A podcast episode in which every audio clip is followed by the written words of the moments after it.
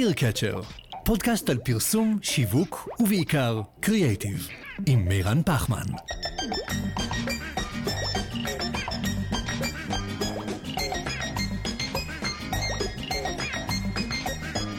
מירן פחמן הוא הבעלים של Creative First, חברה הפועלת לקידום מצוינות קריאיטיבית באמצעות סוכנות קריאיטיב ואסטרטגיה עצמאית, קהילת השיווק והפרסום הגדולה בארץ, הרצאות וסדנאות, וכמובן, תחרות הקריאיטיב הישראלית, גרנות. אהלן, נועה מנלה. או, אהלן מירן, פעם שלישית אמרת לי עכשיו. לדעתי אתה כבר פעם שלישית. וואו, אני חושב וואו. שאולי רביעית, אבל לא, שלישית. לא, שלישית. שלישית. אתה... מה שנקרא על הרצף. אה, זה אומר שאתה יודע, שאתה מביא ערך. לא, תקשיב, א', למרות שפעם אחת גם רגע, נפגשנו, אוקיי, זה מה שאני מביא לך, מה אתה מביא לי? אה, תגיד אתה. א', אתה אוהב להתארח, אתה- אני רואה שאתה מתארח בפודקאסטים לא, וזה. בכיף לגמרי. שתיים, אני חושב שאתה פועל מתוך איזה אג'נדה. כלומר, יש לך גם... אתה רוצה להעביר משהו לעולם. מעבר לזה שאתה גם מתפרנס מזה, וגם... אבל... נכון? כן, כן, כן, זה חלק מהעניין, לגמרי. להגיע. ובטח עולם הפרסום והשיווק, אתה רוצה שמדי פעם ייתנו לו... אה, לא, אני פחות... כבר לא? אה, פחות, מה שנקרא. אבל נזכיר שאתה בעבר היית שייך לעולם הזה לגמרי. זה כמו להגיד לאורי זוהר שאתה, כן, עשית לול. אני- אורי זוהר. אתה אתה לא- אתה לא גאה בתקופה הזאת. עכשיו השאלה אם ה- מה- אלה שמקשיבים לנו, כן. המאזינים, הם יודעים מי זה אורי זוהר. אה, או שאתה בעצם פונה אל הדור הצעיר שאין לו מושג מי זה. הרבה לא יודעים. וואלה. אבל היום, איך אתה מגדיר את עצמך? תזכיר לי. אני עוסק היום ב... בעצם בתודעה דיגיטלית, ואני מנסה להבין, ואני באמת מנסה להבין, איך הטכנולוגיה, הדיגיטל, ה-AI, מעצב את התודעה שלנו מחדש. ו... ובכל רגע, והסיבה שאני מנסה להבין, בדרך כלל אנשים אומרים, אני מומחה ל... אבל uh, השינויים הם כל כך גדולים, שאתה בעצם כל יום, אתה צריך להבין משהו חדש. חד כל משמעית. יום. ולכן זה מה שאני עושה, אני חוקר, מסתכל, יועץ, מרצה, מלווה הרבה מאוד uh, ארגונים, ראשי ארגונים, ראשי מערכות, uh, ביטחוניות, אזרחיות, uh, במעבר מהחשיבה, התודעה הישנה, לחשיבה שיותר מתאימה. זה סוג חשיבה שמתאים לעידן המטורלל הזה שאנחנו חיים בתוכו. אני יכול לקרוא לך משבש, לפחות בחוויה של זה, במובן טוב, של... אני. לא משבש. המציאות, פעם היינו צריכים לשבש את המציאות. היום המציאות משבשת. אנחנו צריכים להבין את השיבוש ולעבוד איתו. זה לא שיבואו אנשים עכשיו וישבשו את המציאות. זה מה שהיה פעם, ה disruption כן. הזה. נעשה disruption למציאות. לא, המציאות היא דיסרפטיבית. כן, אבל... אה, אז אולי אתה נביא... אז אני רק נב- עוזר לעשות סדר. זהו, אתה נביא אולי השיבושים, כי, כי אולי תכף תגיד זה הולך ומשתנה, אבל uh, הרבה זמן הרגשת שהעולם משתנה, וכל מה שאמרת והדברים, והרבה עולמות, הגמוניות או כאלה ואחרות, כמו הצבא, החינוך, עולם הפרסום, פוליטיקה, הם נשארו בשלהם, הם uh, מחזיקים בשלהם ולא שמים לב שהעולם uh, משתבש, או נלחמים בו, או אדישים אליו. או לא יודע מה, ואתה עוזר כאילו להתנהל אז בתוך אני הדבר יכול הזה. להגיד דבר אחד שהשתנה מכל הרשימת כן. שינדלר הזו שנתת, אין יותר אדישות. כן. אוקיי, אדישות נעלמה. עכשיו מה שיש זה או, וואו, זה מטורף, זה מדהים, אני רוצה להיות חלק מזה, שזה מיעוט בקרב, כן. מה שנקרא, ההגמוניה מקבלי החלטות, טה-טה-טה, כן. או אימה, פחד, חרדה, ביעוט. ולפני כמה זמן הייתי בסשן במטכ"ל, והציג אותי, זה, זה היה כבר לפני שנה ומשהו, הרמטכ"ל עוד היה אביב כוכבי, אולי שנה וחצי, והציג אותי אחד האלופים שאותו אני מלווה באופן קבוע. כן. ו... והוא אמר, אני רוצה לה... להציג את נועם מנלה פה, אתה יודע, מטכ"ל, אלופים, כולם יושבים. ואז הוא אמר, איך אני אציג אותך, איך אני אציג אותך, הוא ככה תהה בקול. כן. ואז פתאום היה לו איזה insight, ברק בעיניים, הוא כאילו הבין משהו עליי או על העולם שאותו אני מייצג בעיניו, והוא אמר לאביב כוכבי, לרמטכ"ל ולאלופים שם, זה נועם מנלה, אנרכיסט. אוקיי, זאת אומרת, למרות שאני מלווה אותו והוא יודע שאני לא אנרכיסט, אבל הוא לא מצליח להפריד ביני לבין העולם האנרכיסטי הזה בעיניו, וזה מפחיד אותו, ואז הוא קורא לאנשים כמוני אנרכיסט. אחר כך קראו לזה, לקחו את זה למפגינים בקפלן, ואיבדתי את האיחוד. כן. לא, זה מזכיר לי, מי, על מי אמרו שהוא המקף בין ההון לשלטון? לא זוכר על מי אמרו את זה. אז אתה קצת המקף בין ה... אתה לא אנרכיסט, אבל אתה כאילו המחבר בין העולם הישן לעולם הכאילו אנרכיסטי, אני... המתווך, המתקשר, י... ה... יש מושג שנקרא cow order באנגלית. כן. שהוא כאוס וסדר. דרך אגב, בעברית זה עובד יפה למי שאוהב קצת אה, ככה עניין של מילים. כאוס סדר. כן. כאו אורדר, כאוס סדר. יפה. ובעצם אתה צריך להבין את הכאוס, את הטרלול הזה, בשביל לייצר איזה סדר התנהלותי בתוכו. אחרת אתה באמת חי באנרכיה, ואנרכיה זה, זה בעיה. ולכן הסדר והכאוס היום מרכיבים ביחד סדר חדש, שהוא סדר בעיקר מחשבתי, רגשי, פסיכולוגי, חברתי, הוא המון בתוכנו. לנוכח כל הטרלול הזה של הכלים הטכנולוגיים, ו-AI, ותודעה, וחמאס, ו whatever. אבל משהו בפנים חייב להבין מחדש את העולם הזה ולהפסיק לפחד ממנו, כי מה שקורה בעצם, הביעות, האימה שדיברתי עליה קודם, היא משתקת. עכשיו צריך להבין, יש סוכני אימה. בסדר? יובל נוח הררי מדבר על הסכנות בדבר הזה תחת כן. כל פינה. אילון מאסק, אה, אה, סם אלטמן, הם אומרים זה עולם נורא. אתה עכשיו מאוד מתייחס ל-AI נגיד. נגיד ל-AI. כן. ו- וזה טוב שהם מפחידים את העולם, אה, ויש אנשים שצריכים לפחד, רגולטורים וכל מיני כאלה, הם צריכים להבין רגע את העולם ולראות מה אפשר לסדר, מה אפשר... אבל את רוב האנשים, לרוב האנשים אין את הפריבילגיה לפחד. הם צריכים, כי הפחד משתק. הם צריכים להבין את העולם הזה, ולהיות מסוגלים לזרום בתוכו ולהיות חלק ממנו, כי אחרת המקום שלהם בסכנה. המקום העבודה, אה, אה, המקום פרנסה, ועוד הרבה מאוד אה, דברים. וצריך להבין את העולם הזה, וזה כוחות אדירים שנמצאים. אז כמו שאתם מבינים, זה לא פרק רגיל, וזה לא פרק שעוסק לגמרי בפרסום ושיווק, הוא כאילו קצת...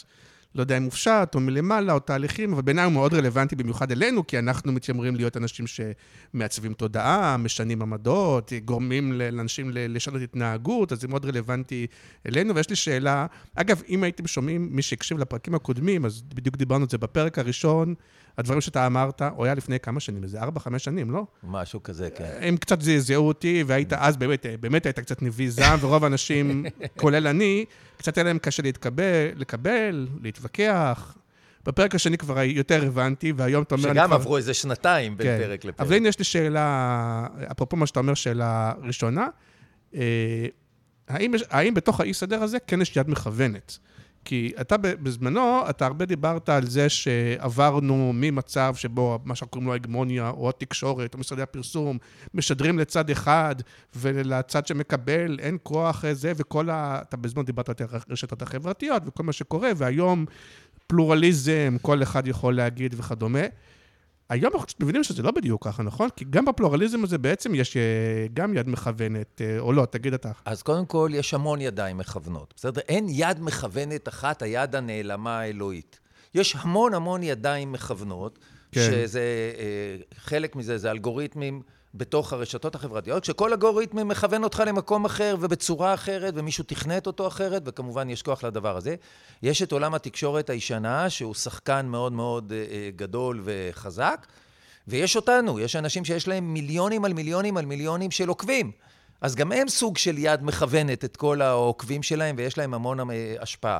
צריך לזכור שגם קודם הייתה יד מכוונת. כשאתה בעצם קראת את אותו עיתון יום-יום בימים ההם, כן. אז בעצם העיתון הזה השתלט עליך. בסדר? כלי התקשורת הזה, בין אם קראת הארץ או בין אם קראת אה, מקור ראשון, כן. הם השתמשו במילים שונות לתאר את אותה מציאות לעיתים, או לעיתים תיארו את אותה מציאות מזוויות שונות לחלוטין. עכשיו, אם אתה קורא כל יום עיתון הארץ, משהו קורה לתודעה שלך, הוא משתלט עליך. ברור. ומה שקורה היום, יש ביזור של אמצעי התודעה שמשתלטים עליך, וזה חלק מהכאוס התודעתי, כי אתה רואה גם דברים וגם הפוך, וגם יש את תיבות התעודה האלה שאנחנו נמצאים בתוכם ומגבירים לנו אותם.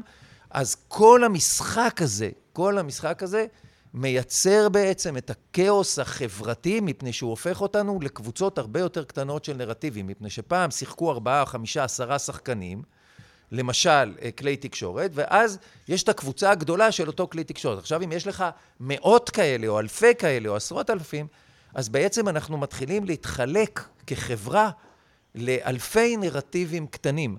ואח... ואנחנו נמצאים בכל מיני קבוצות שיש להם אג'נדות משלהם, ויש להם עובדות משלהם, ויש להם דעה משלהם, ויש להם חיסונים משלהם, ו... ומתנגדי חיסונים, ובעד חיסונים, וככה, ובעד דמוקרטיה, ופחות דמוקרטיה, ובעד, אה, אה, אני יודע מה, ביטול Columbus Day, ונגד ביטול Columbus Day בארצות הברית, וככה הדבר הזה הוא אינסופי. וזה מה שקורה גם במדינת ישראל, כי זה מפרק את ההומוגניות של החברות או את הדבק. אני רק רוצה להגיד משהו נורא משמעותי. כן. אנשים חושבים שאה, אין היום אמת, יש רק נרטיבים, ופעם הייתה אמת, והאמת הדביקה אותנו. לא.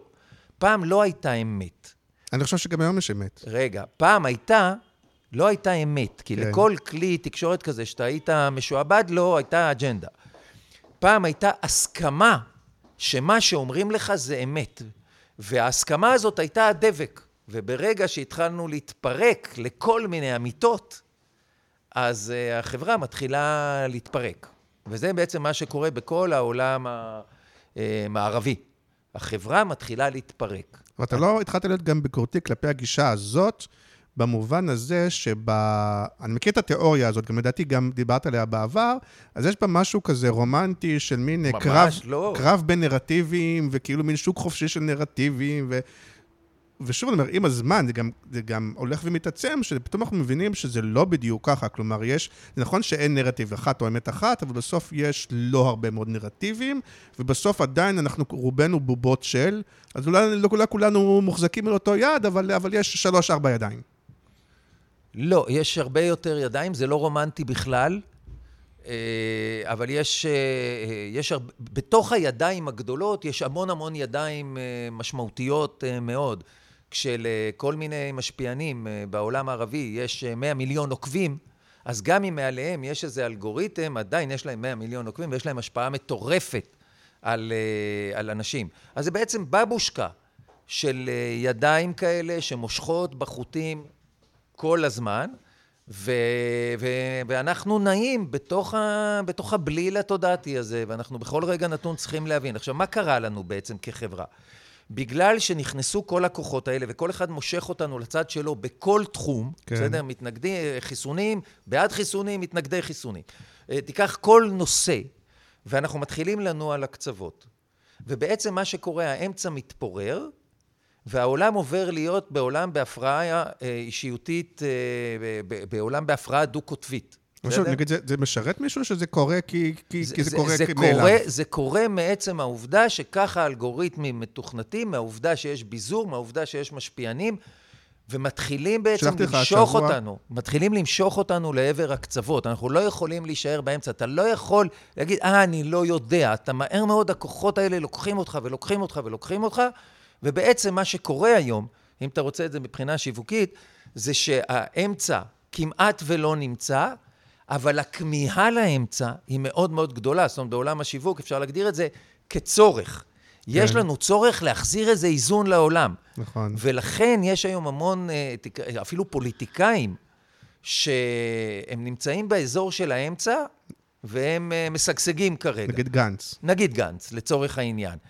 כן, זה... אבל נגיד לפני שבוע שלחתי לך לינק לתוכנית של רולניק, שהוא עשה תוכנית על רשתות כן. חברתיות, אז שם למשל הוא מסביר uh, כאינטרס כלכלי, קודם כל, אז הוא מסביר ש... פייסבוק, טיק טוק, טוויטר בטח, אז הם מתפרנסים מזה שמוציאים אותנו לקצוות, כי זה מעורר יותר engagement, לכן משאיר אותנו יותר נכון. בפלטפורמה, לכן הם רואים... נכון. אז זה נגיד אינטרס אחד, אני כבר לא מדבר על אינטרס של סין בטיק טוק, ואינטרס של זה, ויש כל מיני אינטרסים. נכון, בסוף... בלי סוף, בלי סוף, ויש עוד גם רשתות, זה רק הרשתות המערביות, יש כן. גם רשתות ברוסיה, ויש רשתות יהודיות, ויש טלגרם, ויש רדיט, יש עשרות רשתות שפעילות, ויש גם רשתות של קהילות, כמו רש... טוויץ' של גיימינג וכל מיני כאלה, ובכל, או קהילות הקיי-פופ, ובכל מקום כזה קורה משהו מאוד מאוד משמעותי, שמשפיע על התודעה של מי שנמצא שם. ולכן, עכשיו, מה היה פעם? פעם רוב התרבות והפוליטיקה ו- ו- ו- ו- והאקדמיה ורוב הכוחות דיברו לאמצע. כן. דיברו לאמצע. היום רוב הפוליטיקה והרשתות, זה, כולם מדברים לקצוות. לבייס, מה שקוראים. זה, זה לא בהכרח בייס, מדברים לקצוות, כי כמו שאמרת, ככה אני בולט, ככה כן. אני אצליח לקבל קשב מבין מיליונים. ואז הדבר הזה לוקח אותנו לקצוות, ולכן העולם היום, אם אתה, אתה יודע מה זה העקומה הנורמלית? אתה זוכר את ההתפלגות שלה? הפעמון גאוס. כן, הפעמון. אז פעמון גאוס אמר פעם יש שכל מעט תופעה... מת- בקצוות, והרוב פעמים... נכון, מתפלגת 70 אחוז, כמעט 68 אחוז באמצע, זה תמיד גבעה כזאת, ומעט אנשים בקצוות. רגע, אני חייב סיפור ב- וזה מצחיק. כבר לא עובד ככה. שפעם פעם הרציתי באיזה מכללה על קופי רייטינג, אבל זה כזה סטודנטים שהם לא הלכו ללמוד תרצה. אז שאלתי, לא זוכר, את ראש החוק וזה, תגיד, אבל איך אני אתן להם ציונים? הוא אמר לי, תקשיב, כל עוד לא כולם מקבלים 100, או לא כולם, תעשה לי גאוס, כמו שאתה אומר, כל עוד יש קצת ש-100 וקצת ש-50 והרוב מקבלים 85, זה, זה בסדר, כל השאר לא אכפת לי. אז תשים לב איזה גישה נפסדת זאת, וזו גישה קלאסית של אקדמיה, כי אני יכול להגיד לך שכשמיש מרצה באקדמיה וזה, לא פעם באים אליי ואומרים לי, תעשה פה התפלגות. כן. ואני אומר, אני לא רוצה לעשות התפלגות. אני רוצה שכל התלמידים שלי יקבלו 100. אני עובד בזה, כן. אני עובד איתם הרבה בין הרצאה להרצאה, אני ממש מלווה אותם בשביל שיקבלו 100, כי אני רוצה שידעו. מה זה אני רוצה לתת להם ציון לפי פעמון גאוס? תראה איזה מין שיטה, איך הפעמון הזה התחיל לנהל את האקדמיה, והתחילו לתת לאנשים ציונים לפי הפעמון, ולא לפי באמת מה שהם יודעים, או לש... לא לשאוף למה שהם יודעים. כי פעם הייתה עליי ביקורת מאוד מאוד קשה, איך זה שכל הסטודנטים שלך מקבלים 100? אמרתי, כי אני עובד בזה, וכולם יודעים. לא יודע אם 100 או 90, אבל כולם כן. מקבלים ציונים טובים, כי אני עובד בזה, אני לא רוצה להשאיר אנשים מאחור. אז תראה איך, איך זה צורת חשיבה שבעצם מנהלת אותנו. אז אני הולך לשאול אותך שאלה שהיא בעצם תוכן שיווקי, אז תהיה תהיה ערני. אה, כי נגיד, אפרופו מה שאמרת על השיווק, שהוא כאילו עדיין מחפש את האמצע. אז אה, הנה עדיין עוד שבוע וחצי בערך, יש את הסופרבול. שהסופרבול, כאילו חלק מהעניין גם שאין מדורת שבט כבר וזה וזה וכל הדברים האלה, אבל עדיין יש סופרבול, ועדיין הסופרבול מצליח לרכז, אני כבר לא זוכר את המספר של המיליונים, מיליונים, ואם זה בעולם זה כבר מיליארדים שצופים ורואים ורואים את הפרסומות וכל הדבר הזה. ובמקרה, דרך אגב, ישר אחרי הסופרבול, אני יוצא כמו בכל שנה עם הרצאה על הסופרבול, זה התוכן השיווקי, אה, שבה אני מגיע בעיקר למחלקות שיווק ומראה גם את הפרסומות הכי טובות, אבל גם היום יש הרבה, אתה יודע, מהלכים לפני, טיזרים, איך אני לא עושה רק one-off, איך אני נשאר בתודעה אחר כך גם ברשת החברתית, איך אני יוצר שיחה, כל הדברים האלה. אה, אז, אז זה- למה לזה עדיין יש... אה, איך זה עדיין קיים בעצם? אז רגע, דווקא על הדבר הזה חשוב להגיד, אני חושב, שאם פעם, עכשיו, כן. אם פעם הסופרבול היה סופרבול והסתכלת על האירוע בפני עצמו, היום המון המון אנשים מסתכלים על הסופרבול, וזה לא רק סופרבול, זה יכול להיות האוסקר והגרמי והאירוויזיון כן. והמונדיאל, כמקור לבעצם ביטויי אג'נדה. גם הסופרבול, כן. הוא כבר מתחיל לדבר במונחים של אג'נדה. רק לפני שנתיים על הבמה שם שר אה, דוקטור דרה ואת כל הסיפור שלו, ו- והראפרים, והם עשו שם את הקריאת ברך המפורסמת, שהתחילה בסופרבול. נכון, ו- אבל, אבל זה, זה כשה, כשזה לא באמת אה, שנוי במחלוקת, כלומר שכבר ה-Black Lives Matter הוא כבר, הוא קונצנזוס בטח בקרב ההגמוניה. אה, לא באמת אומרים, אה, אף אחד לא יעלה אבל- עכשיו ויגיד די לחיסונים בסופרבול. אני לא יודע, מפני שראית מה קרה במונדיאל האחרון. ראית את נבחרת איראן, שהיא לא עומדת בהמנון. אתה יכול לראות את זה בכל, אה, בכל אירוע ספורטיבי היום, שהדברים האלה מתקיימים, מפני שבעצם אנחנו נמצאים בעולם שהכל, הכל, הכל מדיה. אם ראית, נזכיר רגע עכשיו את אה, אה, אמו של, אה, נדמה לי, אני מקווה שאני לא טועה, אה, איך קוראים לו? שרמן? החטופים? אחד החטופים שנהרג. רן שרמן אולי? אה, יש, אני, אני, לא אני זוכר חושש גם, פתאום סליחה. עכשיו שיש לי איזה כן. בלקאוט עם השם. אבל אה, על המצבה שלו, כן, היא ביטאה אמירה. אמירה נורא נוקבת, נורא חזקה. זאת אומרת, נכון. המחדל של המדינה. של המחדל של המדינה. דרך אגב, עשו את זה לפני... ב, ב, רון שרמן, לא? עשו את זה בקורונה, מישהו עשה את זה, אימא שלו מתה בבלינסון אה, מקורונה, והוא עשה את זה על המצבה. הכל מדיה. אז הסופרבול, היום המון אנשים מתייחסים אליו לא רק כאל איזה אירוע ספורטיבי מגניב, אלא כמקום להוציא ממנו אג'נדות, לרכב עליו ובעצם להעביר את האג'נדה שלהם לתוך, ה, לתוך העולם. ואנחנו רואים את זה אבל אתה מסתכל בכל... מהמשקפיים שלך, אבל אתה בכל יכול גם ספורט. להסתכל על משקפיים, כמו שאמרת קודם, אבל בעצם אולי הצורך של האנשים בפעם בשנה, בפעם הזה, זה כן פעם אחת כל ברור. המשפחה והחברים, ולשבת, וזה משהו נורא אמריקאי. או, עכשיו אתה עושה רומנטיזציה של הדבר הזה. כן, יש אירוע שהוא מספיק גדול ומסקרן, אז רואים אותו, סבבה. זה, זה לא אומר שהכל צריך לקרוס, זה לא שכל העולם קרס. בהחלט יש עוגנים, ויש מונדיאל פעם בארבע שנים, ואנשים נוסעים לקטר, שזה באמת מקום מאוד uh, בעייתי עם זכויות אדם וזכויות עובדים וכל הסיפור uh, שהיה שם. ואנשים נוסעים, ואנשים רואים, וגם אני ראיתי, ומיליארדים של אנשים ראו את הגמר עם ארגנטינה. ברור, אנחנו מחפשים סיפורים, ואם יש אירוע שיהיה בו סיפור, אז אנחנו רוצים את הדבר הזה. זה לא סותר את מה שאני אומר. זה בסך הכל, המציאות היא כל כך מורכבת שיש בה הכל. כן. אתה יכול לראות הכל, והכל בעוצמות נורא נורא גדולות. זאת אומרת, שיהיה מונדיאל, הוא יהיה היום אולי יותר עוצמתי מאי פעם. בגלל הרשתות החברתיות, בגלל שיש לייבים כל הזמן, מהחדר הלבשה ומהשחקנים ו- ומהאוהדים, ובכל רגע אתה מקבל את זה, אז אתה נשאב פנימה. אז אתה נשאב פנימה למונדיאל, ואתה נשאב פנימה לאג'נדות, ואתה נשאב פנימה לתמוך בחמאס בתוך המלחמה הזאת, אם אתה אה, אה, עוקב אחריהם, ו... או, או אחרי משפיענים שבאדם, וככה זה עובד. ולכן ראינו איך החמאס מזהה את זה, יודע לעבוד עם זה, ועושה עבודה מטורפת, עושה עבודה מטורפת עם אוכלוסיות שהדבר האחרון שהיית מצפה מהם זה לתמוך בחמאס. אז שנייה אנחנו מגיעים להסברה, רק אני רוצה להישאר על, הרג... על הנקודה השיווקית, שאמרת ומעניינת אותי, שאמרת מצד אחד שיווקית, כן אפשר לזהות את הרצון להיות ביחד, אבל גם פה לא אנחנו רואים... לא אמרתי ביחד, אמרתי... רגע, תן לי להשלים את השאלה, ואז. כי, כי מצד אחד, רוב המותגים לא כל כך רוצים להיכנס לנושאים שנויים במחלוקת. ברור. גם בתור איש קריאיטיב, אני יודע להגיד ש, שקריאיטיב הרבה פעמים כן אוהבים את הזה, אבל רוב הלקוחות, לא, לא, לא, אל תכניס אותי. אבל נגיד יש פתאום טיב טעם כזה, שיש לו אג'נדה מאוד ברורה, ואפילו יכול לעשה השבוע, או לפני שבוע, איזה פוסט פוליטי כזה, מול רמי לוי פתאום, שעושה תשדיר בטלוויזיה על הפרשת חלה, אתה ראית את זה? אתה לא רואה טלוויזיה. לא, לא רואה טלוויזיה. יש פרסומת בפריים טיים ש... שהם אוקיי. עושים הפרשת חלה. אז זה כאילו בניגודים, אבל, אבל הרוב מנסה למצוא את המקומות שבהם אנחנו, נגיד, להחזיר את החטופים. אין אחד שלא רוצה להחזיר את החטופים, כן? כן. אז מה אתה שואל?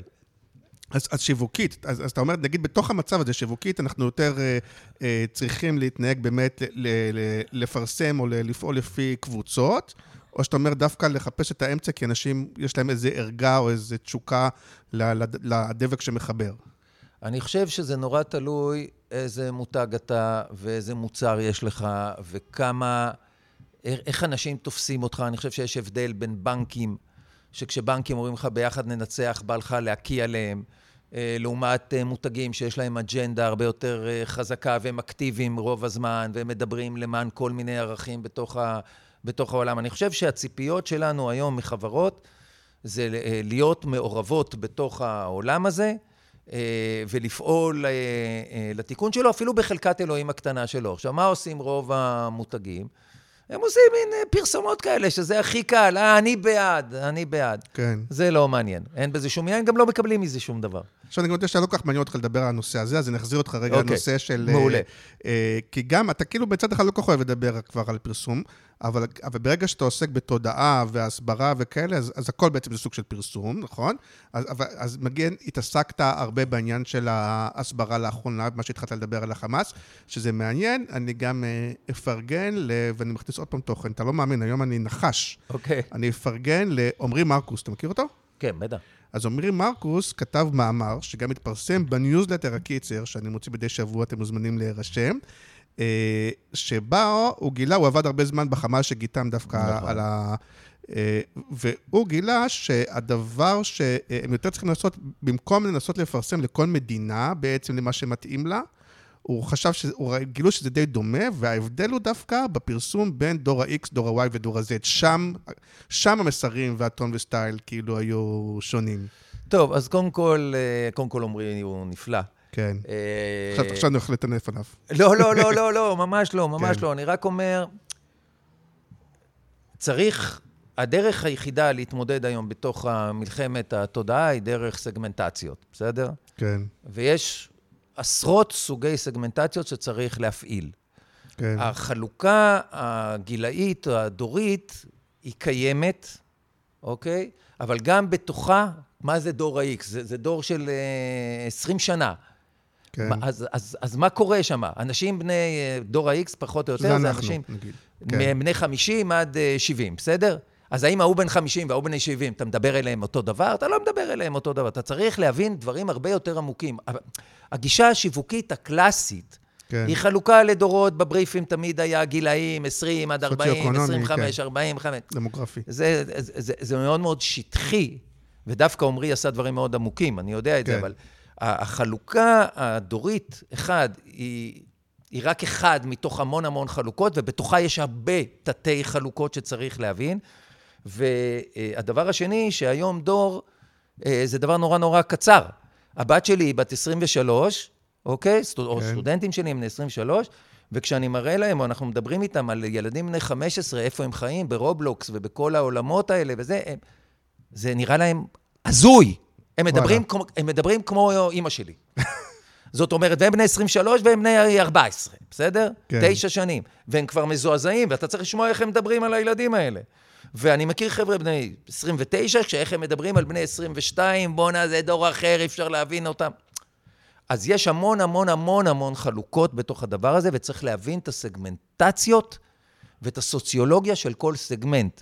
וזה אחד הדברים שישראל קרסה בהם, וזה אחד הכלים המרכזיים לנצח את החמאס, מפני שהעולם החמאסי הוא קודם כל, יש לו יתרון בסיסי, ואת זה כל יום אנשים אומרים לי, אבל הם מיליארדים, ואנחנו מעט. אני רוצה להגיד משהו סטריאוטיפי אחר, שהרבה פעמים אנחנו מזלזלים, אומרים, אנחנו, מתוחכמים, אנחנו אירופאים, אנחנו טכנולוגיים, אבל החמאס, מה, למה החמאס יודע לעבוד בתת-סגמנטציות? ברור. זה, ערבים, הם בקושי יודעים לא, לכתוב. לא, זה, זה, תקשיב, זה, בדיוק, זה, חשיבה שנתקעה בזמן. כן. אני, אני אגיד לך איפה זה התחיל, בסדר? אי שם בשנות ה-90, כשהאינטרנט התחיל לתפוס, אז אם תסתכל על ה... נגיד התרבות היהודית-דתית, בסדר? רבנים וזה, עד היום הם נלחמים במכשיר הזה ומכשיר כשר וזה שיקוץ וזה. המובילים של האחים המוסלמים, אי שם בשנות ה-90, כן. הבינו שככל שהציבור שלהם יהיה יותר טכנולוגי, וואלה. יהיה להם יתרון מאוד מאוד גדול, והם יכניסו יותר אנשים לתוך התודעה המוסלמית, האסלאמית, בסדר? והם עודדו את הצעירים להשתמש בדבר הזה. אבל הזליגה החוצה יותר מסוכנת מאשר הכניסה פנימה. הם הבינו את הכוח של הדבר הזה. עכשיו, זה, החברות הערביות הן חברות מאוד צעירות. אתה מדבר גם כולל איראן, כולל פונדמנטליסטים קיצוניים, או שאתה מדבר איתי מצרים? איראן, ו... איראן היא מדינה מדהימה מבחינת אה, רשתות, אה, מבחינת פעילות ברשתות חברתיות, ואנשים שם מסכנים את החיים שלהם. אם תרצה, נדבר גם על... אה, כן, אבל הרבה, הרבה זמן היית מדבר על מצרים, אז מצרים, נגיד המהפכה שם קרתה בגלל, כלומר, לא תמיד זה, זה לפעמים היה חרב פיפיות. הרשתות. בסדר, אתה, אי אפשר לשלוט ביצור הזה, אבל מעצם העובדה שהם בעצם... פתחו. פתחו ואימצו את הכלים האלה, הם יצרו דורות שלמים של אנשים מאוד מאוד טכנולוגיים שמבינים את העולם הזה לעומק. עכשיו, יש תחנות בזמן שהן בית ספר. מדינת ישראל הייתה עיוורת לתחנות האלה. התחנות האלה, אחד זה אה, ברק אובמה והאביב הערבי, אחר כך קיבלנו את הבית ספר של החיים על ידי דאעש, של הצליח לסחוף עשרות, יותר מ-100, בין 100 ל-150 אלף איש מרחבי העולם שיגיעו לעיראק וימותו שם בסוריה, בכל המקומות האלה, דרך הרשתות עם תמיכה אה, מטורפת. אחר כך קיבלנו את טראמפ, זה היה עוד כן. בית ספר מדהים, לאיך נשיא מתנהג בתוך הדבר הזה. קיבלנו את הצבא הדיגיטלי הראשון של גרסימוב, זה הצבא הרוסי. היום יש צבאות דיגיטלית לרוסיה, סין, אה, טורקיה, איראן ולחמאס. בוטים או אנשים אמיתיים? רק הצבא הדיגיטלי האיראני, ההערכות זה שהוא פועל בסדרי גודל, תשווה את זה למדינת ישראל, של בערך בין 10 ל-15 מיליארד דולר בשנה. בסדר? הוא משקיע בפעילות במרחב הדיגיטלי. כן. בתודעה. אה, והרוסים עשו את זה בבחירות בארצות הברית, ועשו את זה בכל מקום, בעוד מקומות. האיראנים פועלים היום במדינת ישראל, הם פועלים בטלגרם, יש קבוצות של חילופי זוגות וכל מיני שלישיות ואורגיות ומה שאתה רוצה, שהם בניהול איראני, בעברית לגמרי, אנשים מוצאים שם זוגיות, אבל האיראנים שם. אתה נכנסת, לא, אבל... אה, לא, לא אתה, לא אתה אישית, כן, לא, לא, אתה לא. אבל לצורך העניין, טיק טוק הוא, נגיד, ידוע שהוא, נגיד, אה, אה, אבל תחשוב על הקבוצה, כן? על הקבוצה הזאת, שהאיראנים פתחו קבוצה בטלגרם לחילופי זוגות, כן. אוקיי? ועכשיו נכנסים אנשים, והם מתחילים לעקוב אחריהם, והם מתחילים לדעת, והם... תחשוב איזה מידע הם מחזיקים.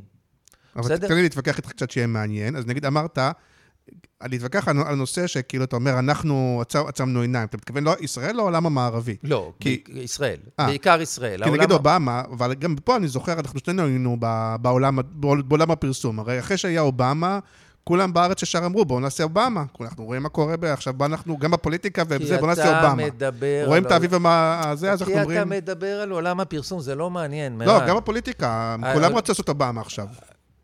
אנחנו מדברים, אובמה היה... לא, מפני שהם לא הבינו, הם עשו אובמה חיקוי, אחד העם קרא לזה חיקוי מתוך התבוללות. זה כן. אומר שאתה מחקה את השני כמו טמבל, אז אתה... יאכלו אותך. וזה מה שקרה, כי לא הבינו. בוא תסתכל רגע. לביבי אין צבא דיגיטלי? לביבי יש צבא דיגיטלי. כאילו. כנראה. אה? בסדר? לכאורה, איך. אומרים? לכאורה, כן. לכאורה יש לו, כן. כן, יש לו גם. עורכי דין, אתה אומר, אז בוא נגיד נכון, לכאורה. נכון, הוא באמת, אה, הוא, הוא פועל, בסדר? נגיד הוא, או הצבא הזה, או מה כן. שאנחנו חושבים שהצבא, שלא יבואו פה תביעות. כן. אה, אז ממה שאנחנו רואים... מכונת הרעל, מה שנקרא. אה, מה שנקרא מכונת הרעל או מפעל הרעל, הם הכי קרובים לצבא כזה שקיים פה, וזה צבא שפועל למען אג'נדה מסוימת, והוא פועל בתוך, אה, בתוך ישראל, הוא לא פועל החוצה. ובעצם צריך להבין שישראל עושה הסברה.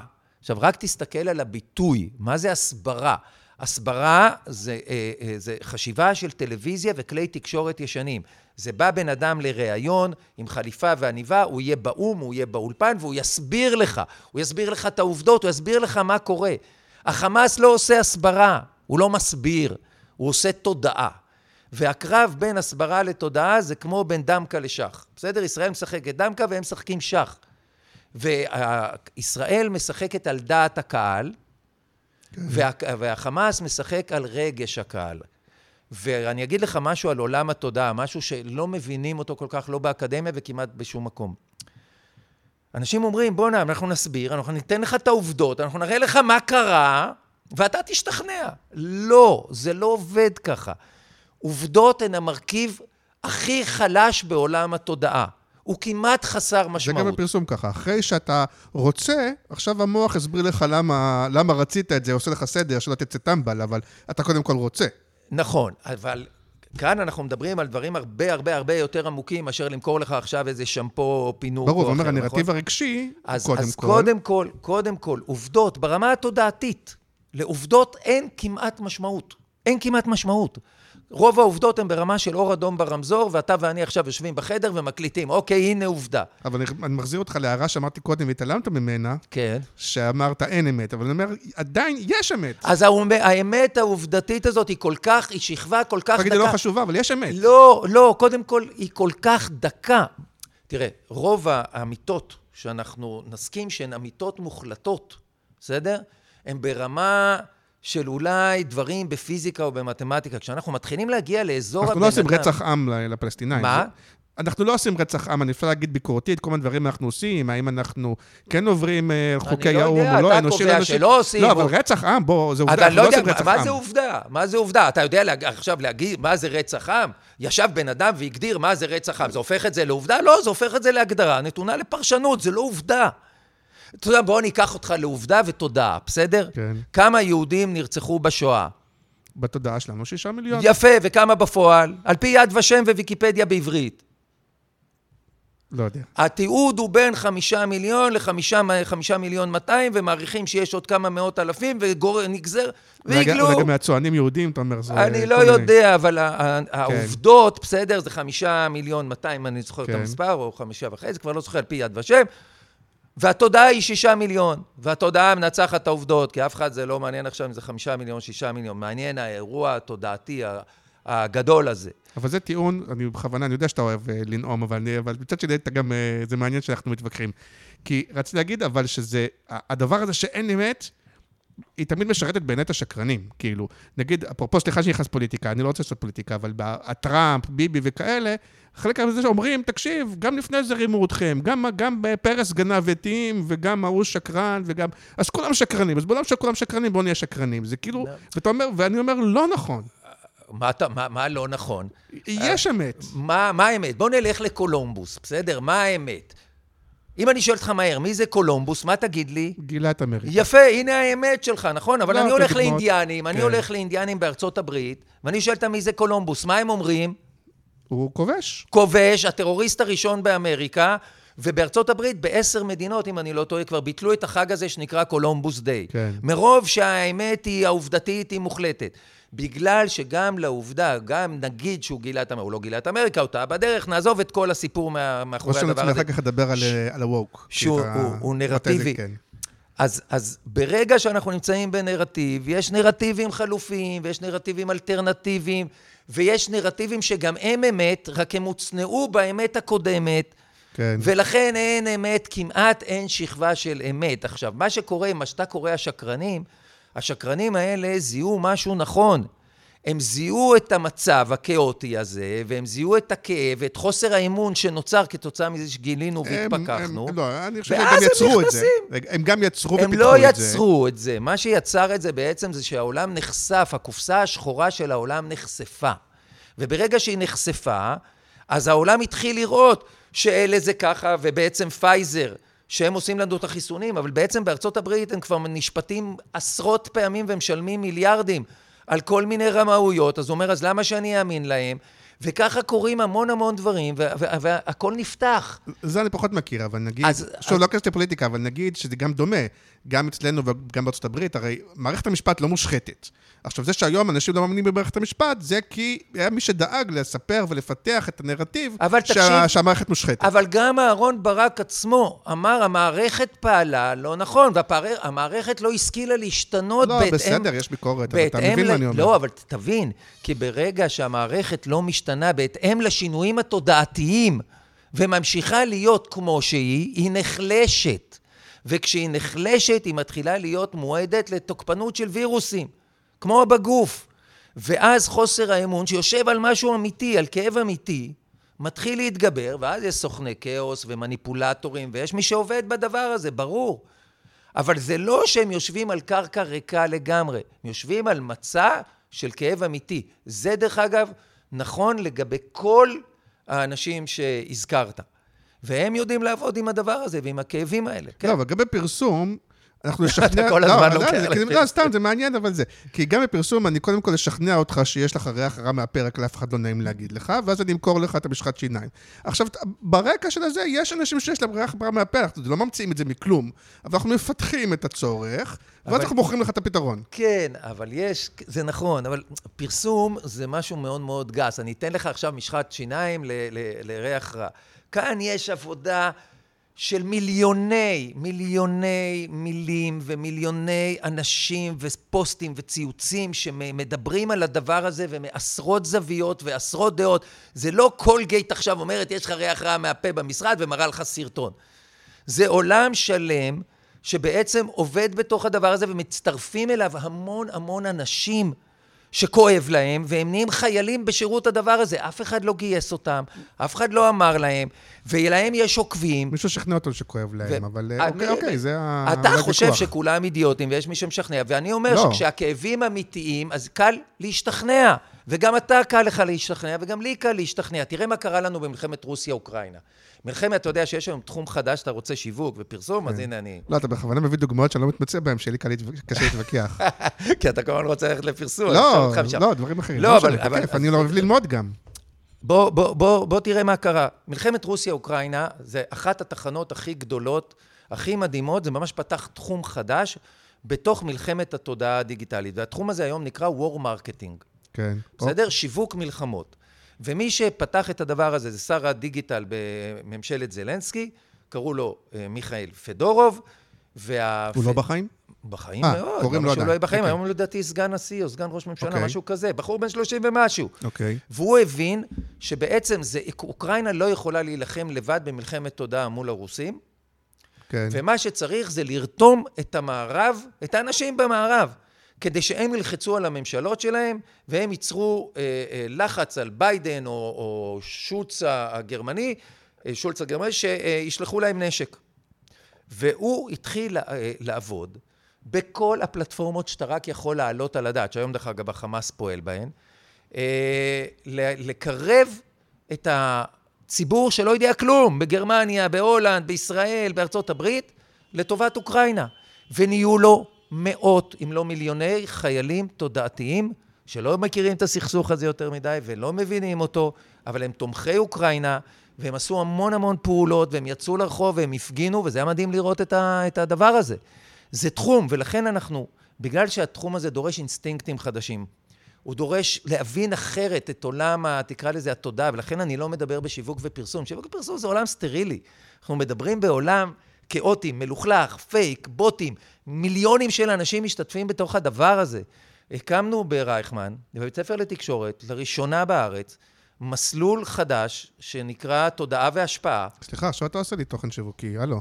בכיף, סתם אני צוחק. כן, אתה יודע, יאללה. סבבה. כדי לייצר אנשים שיוכלו בעצם לעבוד במערך התודעה הישראלי, שעכשיו צריך להקים אותו, ושיש להם אינסטינקטים אחרים, הם תופסים את העולם הזה אחרת מאשר אנשי פרסום ושיווק וריח רע מהפה של אה, קולגייט. אז יש לי שאלה, אה, משהו מאוד מטריד אותי. כי, כי בנרטיב הקל, כמו שאוקראינה עשו, אנחנו מתלבשים על משהו שכבר קיים, נכון? אז, אז מאוד קל לבוא ולהגיד, תקשיבו, תראו, אנחנו יודעים שיש אה, שני צירים בעולם של טובים ורעים, כל אחד מסתכל על עצמו. אז יש את הרוסים, הרוסים זה גם הסינים, האיראנים, ה- או דרום קוריאה, לא יודע מה. ו- ו- ואנחנו אוקראינים, ברור שאנחנו המערב, ואנחנו אירופה, ואנחנו ארצות הברית וכאלה. איך החמאס, עכשיו, זה, ואז זה יותר קל, איך החמאס הצליח לגרום לאנשים לחשוב שהחמאס הוא, הוא בטובים?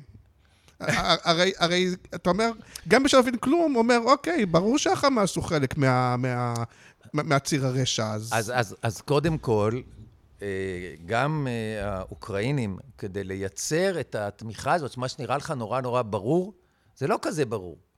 זה דורש עבודה מדויקת בתוך סגמנטציות, בתוך קהילות. אתה צריך להבין את הפסיכולוגיה של הקהילה הזאת, הסוציולוגיה שלה, את הקודים שלה, את השפה שלה, להתחבר אליה, להסביר לה את הנרטיבים שלך בשפה שהיא קולטת. בכל קהילה וקהילה. אז זה קודם כל ברוסיה ואוקראינה. באדישות, לדעתי. כאשר... אף אחד לא היה הולך להיות בצד של הרוסים, אבל באדישות, כמו שאנחנו לא יודעים, הצ'צ'נים מול ה... נכון. אז אנחנו לא יודעים... אה, נכון, אז יכלה. להיות אדישות, והוא הצליח לרתום אותנו לתוך הסיפור הזה בצורה כן. מדהימה. החמאס, או הפלסטינים, הם עובדים בסיפור הזה שנים. הם לא התחילו עכשיו. כי אנשים חושבים שהם התחילו עכשיו, כי רואים את זה עכשיו. אבל אנשים כמוני שמלווים ארגוני אה, ביטחון ו- ו- ועוסקים בחקר הטרור ובכל העולם הזה, והטרור התודעתי, אנחנו שנים רואים איך הם פועלים בתוך קהילות שאתה לא מבין. הם נמצאים ברובלוקס. אתה יודע מה זה רובלוקס? כן, ברור. אז הם נמצאים ברובלוקס והם עושים הפגנות של ילדים ברובלוקס. שנים.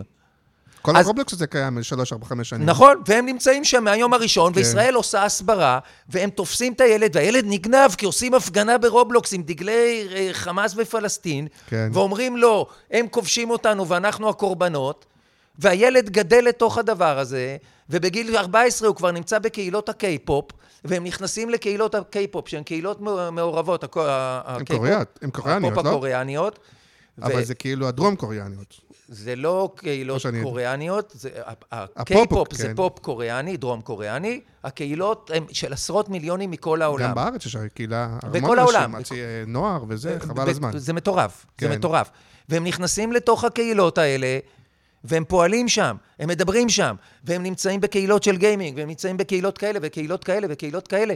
וכשמגיע הרגע הזה, שעכשיו קורה משהו, אז הם כבר יש להם דיאלוג עם החבר'ה האלה, כבר יש אג'נדה, כבר הם הטמיעו משהו בתוך התודעה שלהם, אפרופו היד הנעלמה הזאת שנכנסת לתוך התודעה. ועכשיו כבר מתקיים משהו שהוא יותר קל מבחינתם. ויש כמובן את הסיפור הקבוע של הם הקורבנות רגע, ואנחנו רגע, הכיבוש. אבל בדבר הזה, הרי יש עוד משהו שהוא, לדעתי, זו שאלה, מאוד משפיע, שוב, רואים את זה בפוליטיקה, אני אתן כדוגמה, אבל בסוף אם גדלת בבית ליכודניקי, כנראה שגם אם יעשו לך הפגנות ברובלוקס וזה, אתה כנראה, רוב, הרוב יישארו, כלומר, איפה שגדלת, אז, אז גם אם עשו לך, אני יודע מה, ברובלוקס, אבל, אבל אתה אומר, אבל אני נולדתי, אני מערבי, אני ליברלי, אני דמוקרטי, הצליחו להעביר אותי לצד של ה... אז- של ה...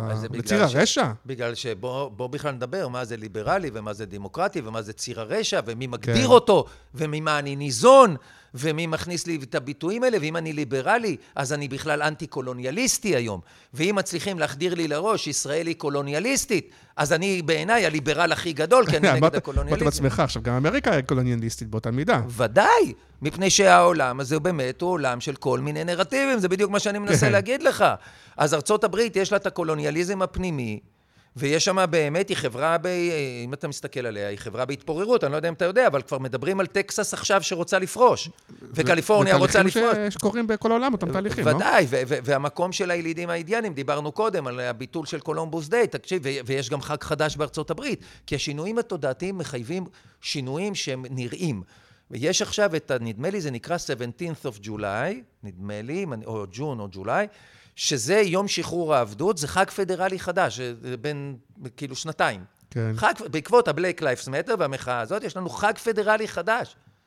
זאת אומרת, אנחנו מתחילים לחגוג ח- אה, אה, חגים חדשים, ככה זה נע, התודעה היא כל הזמן בתנועה. אז בוא נחזור להסברה. אז אתה מזהה את זה, אז איך כאילו פעלתם? מה, מה עושים? אוקיי, אני מבין את זה עכשיו, מה אני עושה? מה, החלטתם לעשות? אז מה שקרה לנו ב- ב- בתחילת המלחמה, מהר מאוד אה, כל מערך ההסברה שלא היה קיים פה בכלל, קרס כן. לתוך עצמו, שרת ההסברה כן. אה, התפטרה, ולתוך הוואקום המטורף הזה, והחמאס עשה דברים פסיכיים, נכנסו עשרות אלפי ישראלים. ביוזמות פרטיות, ופתחו קבוצות וואטסאפ, ו- והתחילו לדבר, ו- ולינקדין, ו- ולינקדין, וטיק טוק, ואני אדבר, ואני אדבר, אבל מה קרה? כולם, לא היה להם מצע. ברור. בעצם לא היה להם עוקבים מהעולם, מפני שאנחנו דיברנו על עצמנו שנים. אז נכנסו כל אלה והתחילו לעשות מיליוני פוסטים בלינקדין, "אה, ישראל, ישראל, וקיבלו המון לייקים מישראלים כמוהם שעוקבים אחריהם. כן. אפס תוחלת כמעט, אפס תועלת כמעט הייתה בדבר אבל הזה. היהודים למעט- לא שולטים על העולם? מה? היהודים לא שולטים על העולם? קודם כל, אתה יודע, אה, אה, זה גם כן מתעתע. גם לא כל היהודים היו בעתנו. כי צוקרברג הוא, אתה יכול להגיד, יהודי שולט בעולם, כן. והם אה, היו פלטפורמה מאוד בעייתית, מהרבה, מהרבה בחינות. לכאורה גם זה. לכאורה, לכאורה, הכל, הכל, לכאורה, הכל לכאורה. כן, זה, זה רק בעיניים שלי, ומה כן. פתאום. כן. לא, גם לא כל היהודים אוטו- אוטומטית אה, איתנו. למה, אתה אנטישמי קצת? לא, אני אומר, לא כל היהודים בעולם היו אוטומטית איתנו. נכון, בדיוק. ופייסבוק או אינסטגרם הפכו להיות אה, מצע לא, לא פשוט לתעמולה שאתה יכול להגיד, אנטישמית, אנטי-ישראלית, כל מיני כאלה, בעיניים שלך. מבחינתם, דרך אגב, הוא גם הסביר את זה. זה המקומות האלה של חופש הביטוי, איפה אני מגביל, איפה אני לא מגביל, אני- איפה עובר הקו, איפה אני מעביר את הקו, איפה הוא מעביר את הקו. אני די מסכים איתו בדבר הזה. כלומר, את- יש, עוד פעם, כנראה שיש איזה קיצון, אבל גם אני נכון, חושב כי זאת שרגולציה. מי מחליט מה... אז נכון. אנחנו חוזרים לכמו פעם, מי מחליט? נכון, אז זה בדיוק, הנה, הנה מתח מאוד מאוד גדול. עכשיו, מה קרה? אנחנו היינו מוכים כל כך מהדבר הזה, שרצינו מיד לסגור הכל ושיוריד את כל הפוסטים. הוא גם לא יכול, גם טכנית זה מאוד מאוד קשה, וגם, אתה יודע, זה... זה על מה? על, על המילה הזאת הוא יוריד, על המילה הזאת הוא יוריד. זה, זה, זה שאלות מאוד מאוד uh, גדולות. קשה מאוד לשלוט ב, ב, בחיה הזאת. אז מה שקרה זה, עשרות אלפי ישראלים פתחו אה, פרופילים, והדהדו את עצמם לתוך עצמם, בגלל שלא הייתה לנו את התשתית, כי לא היינו ברובלוקס, ולא היינו בקיי-פופ, ולא היינו בגיימינג, ולא היינו בכל המקומות האלה, ואף פעם לא דיברנו שם. וגם אני הצטרפתי לתוך המארג הזה מהר מאוד, הקמתי מטה תודעה באחים לנשק, אבל חשוב להגיד שהוא היה אה, חיצוני לאחים לנשק מבחינה הזאת, שהוא היה א-פוליטי לחלוטין. מהמם. היו שם ימנים ושמאלנים וחרדים ו- וחילונים. זה היה מין מקום שעכשיו יושב על התשתית המדהימה של אחים לנשק. אנחנו ראינו מה הם עשו בשבועות הראשונים, זה היה mind blowing. ובעצם מהר מאוד הבנו שאנחנו לא צריכים לעשות עוד רעש במערכת, אנחנו צריכים להיות האב שיש לו תשתית אדירה, והוא מושך כל מיני יוזמות אה, תודעתיות שלאנשים יש רעיונות מדהימים והם לא יודעים איך להרים את זה. אז למשל פנה אליי אה, מנהל בית ספר תיכוני, אה, תיכון עירוני א' בתל אביב. דגני המפורסם. מה? זה דגני המפורסם. לא. זה יואב? פרידן.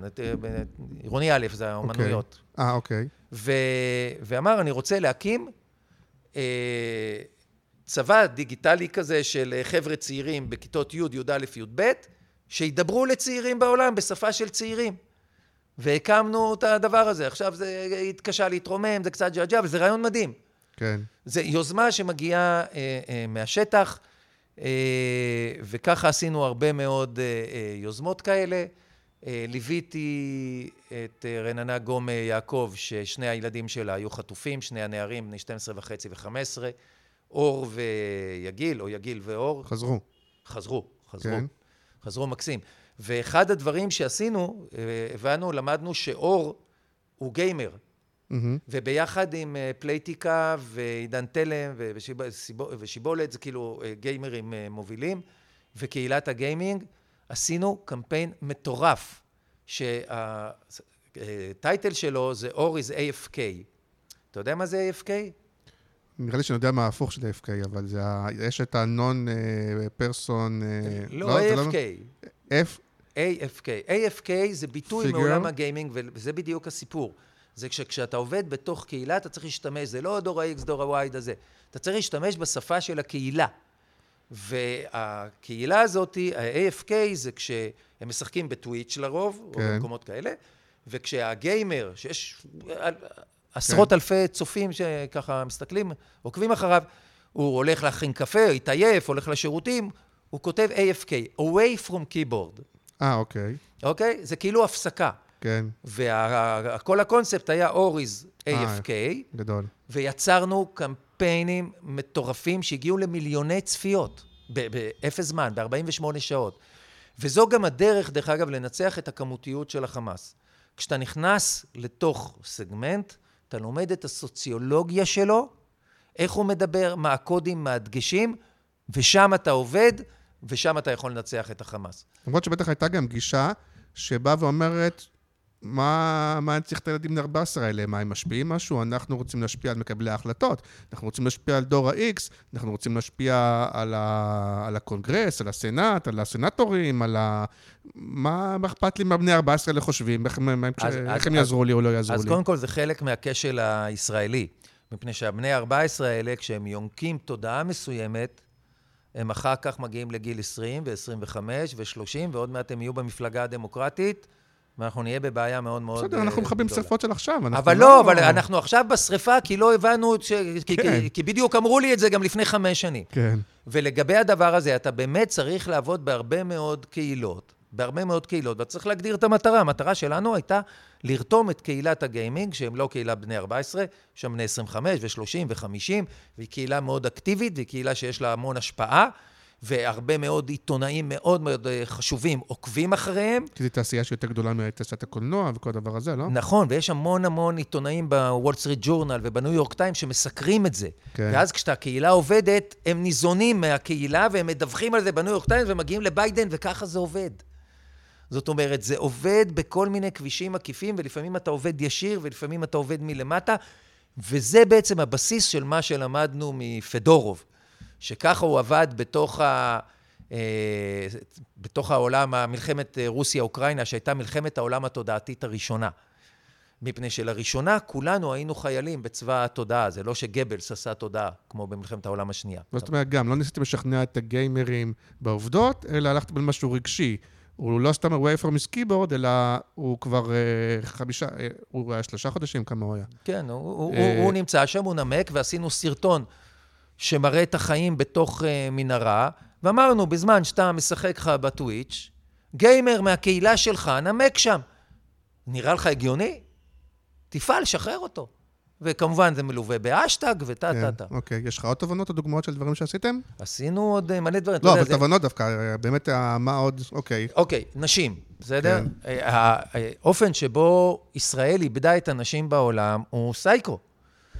קהילה שיש לה היום המון המון עוצמה, היא שולטת באמצעי התקשורת, היא שולטת במדיה, היא שולטת בפוליטיקה, היא שולטת בהייטק, וישראל לא דיברה עם הקהל הזה.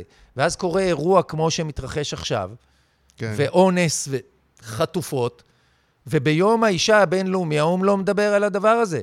בגלל שמהיום הראשון היה צריך להתחיל למפות. בסדר? כבר היה צריך לעשות את זה פעם. אבל נניח שלא התעשתנו, אז מהיום הראשון היה צריך למפות.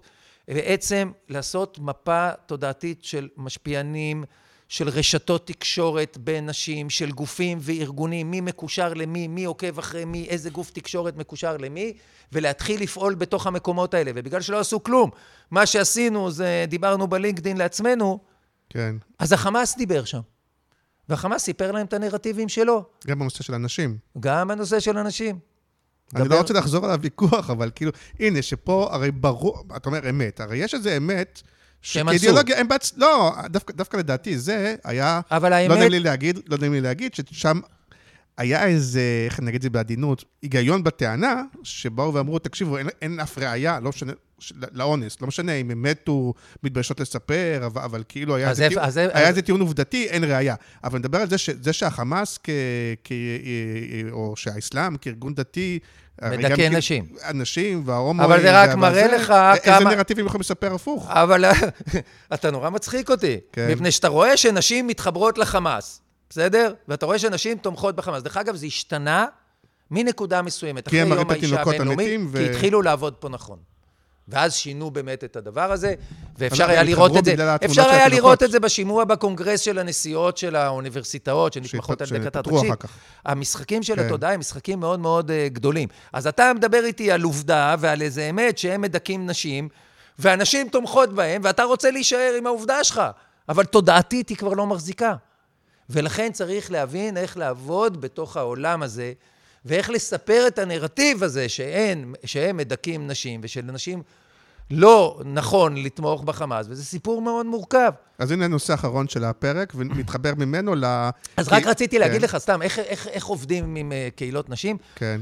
רעיון שלא הצלחנו להרים, בגלל שמכל מיני סיבות אה, טכניות ותקציביות, אבל אני אקח אותך עכשיו ככה, אתה יודע מה ז'אנר הפודקאסט בארצות הברית? בסדר? זה בארצות כן. הברית, אבל זה גם חזק מאוד בארץ. השני הכי מואזן על ידי נשים? זה נורא מעניין. כי, אה, כי, כי מה אתה חושב עכשיו? אתה חושב סטריאוטיפית. אה, לייף... אה, לייפסטייל, לייפסטייל. בישול, אה, לא בישול, אבל הייתי טיפוח, חושב... טיפוח. אה, אה, לא, כזה well-being. well כזה- being, אבל, אבל וגם התנועות שלך הם כאלה, הקהל לא רואה, אבל כן. התנועות שלך הם כאלה. אבל אם זה היה ככה, לא הייתי שואל אותך, נכון? ברור. הז'אנר המואזן, השני, הכי מואזן על ידי נשים בארצות הברית, זה ז'אנר של אה, רציחות, בפודקאסטים. כן. הן מקשיבות לפודקאסטים שעוסקים אה, ברצח, ברוצחים סדרתיים, באונס ובכל מיני כאלה. אפילו יש את הסדרה באפל על זה. נכון, אה, וגם בארץ. גם, נכון. גם יש את השתי בארץ. בנות האלה שעושות פודקאסט על הרצח. נכון, נכון, זה לא סתם הגיע לשם. מספר 3-4 בפודקאסטים. נכון, בדיוק. ובארץ יש פודקאסט שרץ שנים, של שתי בנות, שנקרא מדברים על רצח, מדברות על רצח, נכון. נדמה לי. ורוב ההאזנות שלו זה נשים. זה לא ידעתי. ו...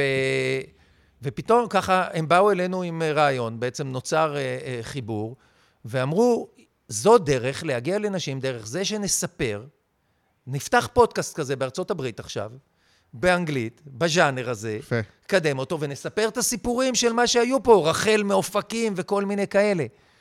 איך הם נרצחו. איך נרצחה, לא, לא, רחל לא נרצחה, מאופקים, היא לא אבל, נרצחה, ואיזה איזה גבורה היא גילתה כן. שם, ו- ו- ומתח, ואיך הן עושות את זה, ועושות את זה קליל, ו- ועשינו כבר תחקירים, היה ממש כבר עוד שנייה מקליטים, ומסיבות תקציביות הדבר הזה ירד, אבל אנחנו עוד נרים את הדבר הזה. עכשיו, זה מדהים, כי אתה נדבר מגיע לקהל. של נשים, אתה מגיע לקהל של נשים שהחמאס לא מזהה, בסדר? הוא עוד לא מדבר אליהם בצורה הזאת, ופתאום אתה מכניס להם נר... את הנרטיבים שלך, אבל ממקום אחר. כן. וזה הסיפור. ואם אתה לא פועל בתוך הסגמנטציות האלה ובתוך כל האפשרויות האלה, אין לך מה להציע. אז אתה עושה הסברה, והם נלחמים על תודעה, ואתה מדבר על דת הקהל, והם נלחמים על רגש הקהל. ועשינו פרויקטים עם אה, דן אריאלי. למשל, אחד הדברים שעשינו איתו, פרופסור דן אריאלי, על כן. כלכלה התנהגותית ושינויים התנהגותיים, זה אנשים התחילו להיכנס לכל מיני קבוצות ולהתווכח שם עם אה, כל מיני כן. אה, תומכי פלסטין. אין מה להתווכח. כשאתה מתווכח עם אנשים, דרך אגב, אתה רק מבצר אותם. מבצר אותם יותר. ובעצם יצרנו סדרת סרטונים, אפשר לראות את זה אצלי בפייסבוק, קצת לגלול, שבעצם הרעיון הוא, אל תתווכח, תשאל. למשל, שאלה, אה, כדי שהוא התחיל לדבר על המשותף. יש גם את זה, אבל אם אתה נמצא במקום ש, שמדברים עכשיו על מה שקורה פה, ו, ויש כל מיני ליברליות כאלה. כן. שתומכות עכשיו בזה, אז שאלה למשל, שאלה מצמררת, זה האם בתור אימא היית מעדיפה שהבת שלך תיהרג בשביעי לעשירי, או הבת שלך תיאנס כל לילה בחמאס שם, או כל יום במנהרות האלה של החמאס? אה, לא שאלות מה שעושים אה, From the river to the sea, האם את יודעת איפה זה הרבר ועל איזה לא, זה- מדובר? כי זה בא כי זה להקטין. להתנצח. כי זה, כן. זה בא להקטין, לא בא להקטין. שאלה ששמה דילמה רגש. אמיתית, תסתכלי, את יושבת בלונדון, קל לך לתמוך בחמאס, בואי רגע נקרב את זה. עכשיו אפשר להשתמש בטכניקה הזאת בלי סוף. דרך אגב, דבר מעניין, יש עכשיו סדרה שנקראת לא רציונלי, יש נדמה לי ב-yes והוט, ב-VOD, שמבוססת על דן אריאלי, אתה ראית את זה? לא. סדרה אמריקאית, סדרת מתח, אה, כבר עכשיו מצלמים כן. עונה שנייה, הוא אמר לי, ושם יש מין דן אריאלי כזה עם חצי זקן וחצי זה, וה-FBI יש לו שם כל מיני... מישהו שמשחק כאילו? הוא לא, כאילו הוא לא סוג- משחק, על- בהשראתו. אה, יש עוד מישהו כזה שרוף? שחקן. לא, עשו אותו, דן אריאלי. אה, אז אני אומר, כאילו, כן. כן. והשחקן הזה, ה-FBI קורא לו לפתור לו כל מיני uh, תעלומות. ובפרק הראשון מביאים אותו uh, לחוטף, ה-FBI מביא אותו לחוטף שמחזיק uh, אימא ויל... ויל... ותינוקת, ודורש מסוק. והדן אריאלי הזה, הסוכן הזה, הוא מגיע, והם רבים איתו, אין לנו מסוק בשבילך, ה-FBI. והוא אומר, כן. לא, אני מבין שאתה רוצה מסוק, בואנה, זה יופי של, אה, יופי של רעיון, כי אתה תגיע איתו רחוק. אבל אני רוצה לשאול אותך, יש לנו שני מסוקים. אתה רוצה סיקורסקי או איירבס? כי אני אגיד לך מה, סיקורסקי טס יותר רחוק, אבל יותר לאט. והאיירבס טס יותר מהר, אבל יותר... מה אתה מעדיף? עכשיו הוא מתחיל להתבלבל. זה קטע נפלא, וואו. איך הוא מערער אותו עם השאלות, ואנחנו לימדנו את האנשים לעשות את הדבר הזה. ותקשיב, זה פסיכי, חזרו אלינו תגובות היסטריות של אנשים. שמה זה יצר בתוך כל מיני קבוצות שהן אה, בתוך כל מיני, אתה יודע... זה לא קל גם להפוך את זה עליך? בטוויטר. להגיד לך, רגע. אה, תמיד אפשר, תמיד אפשר, אז מה? כן. רגע, רציתי לשאול לסיום, למרות? שאתה כן פותח לזה. אה, ושוב, אולי אני טועה בעובדות, כי אני, אתה יודע, כמו כולנו, רק רואה את הכותרות, אבל בתודעה שלי, כמו שאתה אומר, אז הסיפור עם הנשים, ראשי הקולג' והאוניברסיטאות, בסוף כאילו פוטרו, כי כאילו זה כן הגיע למצב של קצת אבסורד, כי כאילו שמתישהו כל מה שאתה מדבר על התודעה וזה, מתי, הוא כן מגיע לנקודה של אבסורד. והשאלה שלי, האם מתישהו המטוטלת הזאת תתחיל לחזור, או שכבר התחילה לחזור? וזה מה שאמרתי לך, שנדבר על ה-woke, כי כאילו, האם אתה מתחיל להרגיש ניצנים של אנשים שאומרים, טוב, אז הגענו לאבסורד, די. כאילו, אני רואה את זה בקומיקאים בחו"ל, שכבר אומרים, אוקיי, לפחות בקומדיה, בואו נדבר על זה, אבל אתה מתחיל להרגיש את זה? כן. הכמיהה הזאת, הצורך הזה של רגע לאזן את הטרלול הזה, כי זה הגיע באמת למקומות... טרלול הפרוגרסיבי. כל הווק הזה, זה באמת כן. הגיע למקומות אה, כל כך אה, מטורללים, שכשיש שינויים תודעתיים, אתה צריך לחפש כל מיני נקודות שבהם קרה משהו שמייצר את השינוי. מה שקרה עם הנסיעות של האוניברסיטאות, זה באמת רגע כזה. כי בעקבות הרגע הזה, התחיל לחץ אדיר עליהן ועל האוניברסיטאות, לחץ גם של יהודים עשירים מאוד, של תורמי ענק, של כל מיני כאלה, שהכריחו אותם להתפטר. ופתאום מתחיל להיות בתודעה של הציבור, הנה הטרלול ומחירו. כן. בסדר? החטא ועונשו. ואז אנחנו בעצם, אז אנשים רואים ונבהלים, ואחרים כבר מתחילים לחשוב 17 פעמים איך שהם מתבטאים, וככה מתחיל להתבטא, או מתחיל להתרחש שינוי, כאשר צריך להגיד, כבר יש איזו כמיהה, בגלל שהיא מגיעה מהתרבות ומה... אה, איך קוראים לזה? מהסטנדאפיסטים ומכל מיני סדרות ומכל מיני מקומות, רגע לחזור לאיזה שפיות. ועכשיו מגיעים סוכנים כמו גנץ, כן. שמדברים אליך הכי שפוי, ופתאום אתה רוצה את זה. ו- וזה רגע מאוד מאוד uh, מעניין. דרך אגב, היה רגע כזה בקורונה, והוא ירד uh, לטמיון. אם אתה זוכר את ג'סינדה ארדרן, ראש ממשלת ניו זילנד, שהביאה משהו חדש וזה, והיה נראה שאנחנו הולכים לאזור אחר, הנה, אפילו טראמפ, פה, פה, תגיד לי, אתה יותר. מומחה. בתפיסה שלי, טראמפ סימן את שיא הטרלול, וכאילו היה ברור, טוב, טראמפ לא יחזור, הוא כבר היה, כי הגענו לקצה, ועכשיו כולם מדברים על זה שהוא יכול להיבחר עוד פעם. מה- מה זה יכול? הוא מוביל, נכון. ו- ו- וזה מראה לך ש- ש- שלצד הכמיהה הזאת, שהיא בתחילתה, הטרלול, או הקיצוניות, הקוטביות, חיה, בועטת, נושמת, ויש לה כנראה עוד שנים ארוכות אה, אה, להיות פה. אה, זה חלק, זה חלק מהמשחק, כן, זה, זה כוחות, אז עכשיו יש כוח אדיר, קוטביות, אין אמצע, שרוצה, רגע, בואו נאזן, נאזן, נאזן, וקטע אחר שאומר, "אה, אל תאזן לי, אני רוצה את טראמפ, והוא מנצח שם במפלגה הרפובליקנית את כולם בדו-ספרתי, ואוכל את כולם בלי מלח. אז אני אגיד בהרגשה שלי, שאני הרבה פעמים כשאני שומע פודקאסטים גם של אחרים וזה, אני אומר, אוקיי, בסוף, מה, מה הבנתי, מה לקחתי, ואצלך הרבה פעמים אני מרגיש, ואני אומר, מי, של, מי שקצת מבולבל, אני חושב שזה חלק מהיופי, כי אמרתי לך גם לא פעם, שהרבה פעמים. חלק מהדברים אני מסכים, חלק אני לא, חלק אני אומר, רגע, הוא אמר משהו, ואולי הפוך, ואולי, אבל, אבל חלק מהתובנות שיורדות לאט-לאט, הם לא, אתה לא גומר את הפרק ואומר, אוקיי, הבנתי, עכשיו אני אעשה א', ב', ג'. נכון. זה מחלחל, בגלל- זה, אתה ממשיך לדון עם עצמך בראש. בגלל שאנחנו נמצאים בעידן של אה, תעתועי תודעה. כן. ובגלל שהכל כל כך מורכב ומתנגש ו- וכאוטי, וזה מבלבל אותי, התודעה שלי מבולבלת, היא לא יודעת לאן לנוע. אז אתה יוצא ממקום כזה בעצם, או מפרק כזה, כשאתה אומר, רגע, מה, מה, מה בעצם קרה שם? מה קורה לי? מה, מה קורה לי בתוך העולם הזה? ו, ומה שאני מנסה להגיד לאנשים, זה תסתכל על זה רגע בעיניים אחרות, בעיניים הרבה יותר, אה, כל הסשן שלי, כל תפיסת העולם שנקראת be water, בעול, ב, ב, בצורה הרבה יותר פתוחה, יותר גמישה, להבין את התנועה שלך בתוך המרחב ולהבין את ה, איך המים התודעתיים האלה זורמים, כדי שאתה תוכל להתנהל בזה נכון ולא להיות מבוהל ושיפוטי ולהיאחז בכל מיני אמירות מלפני 10, 20, 30 ו-100 שנה על, על אמת מוחלטת ויש רק אמת אחת ויש צדק אחד וזה לא עובד ככה, זה פשוט לא עובד ככה. אפילו לא דיברנו על AI, אז אה, א', וואו, וואו, ועוד לא.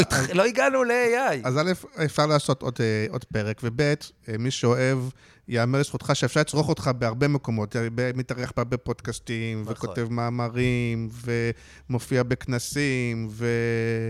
ו... ונראה, אולי נעשה עוד מעט פרק, אה, כי לא סיימנו. אז, אז כן, אני קצת פחות עכשיו בפייסבוק, כי נמאס לי, אז uh, בפייסבוק אני פחות uh, ממליץ, אבל uh, בספוטיפיי, אפל, גוגל, uh, אפשר להקשיב לשיחות שעושים איתי, ב, וזה נקרא נועה מנלה בי ווטר, מהמם. ו, ויש שם פודקאסטים uh, מאוד כן. uh, מעניינים, מקווה שגם בזכותי. אה, מעניין אתה תמיד, זה יאמר לזכותך. תודה רבה, נועה מנלה. בכיף, תודה לך, מירן. להתראות, ביי ביי. מגניב.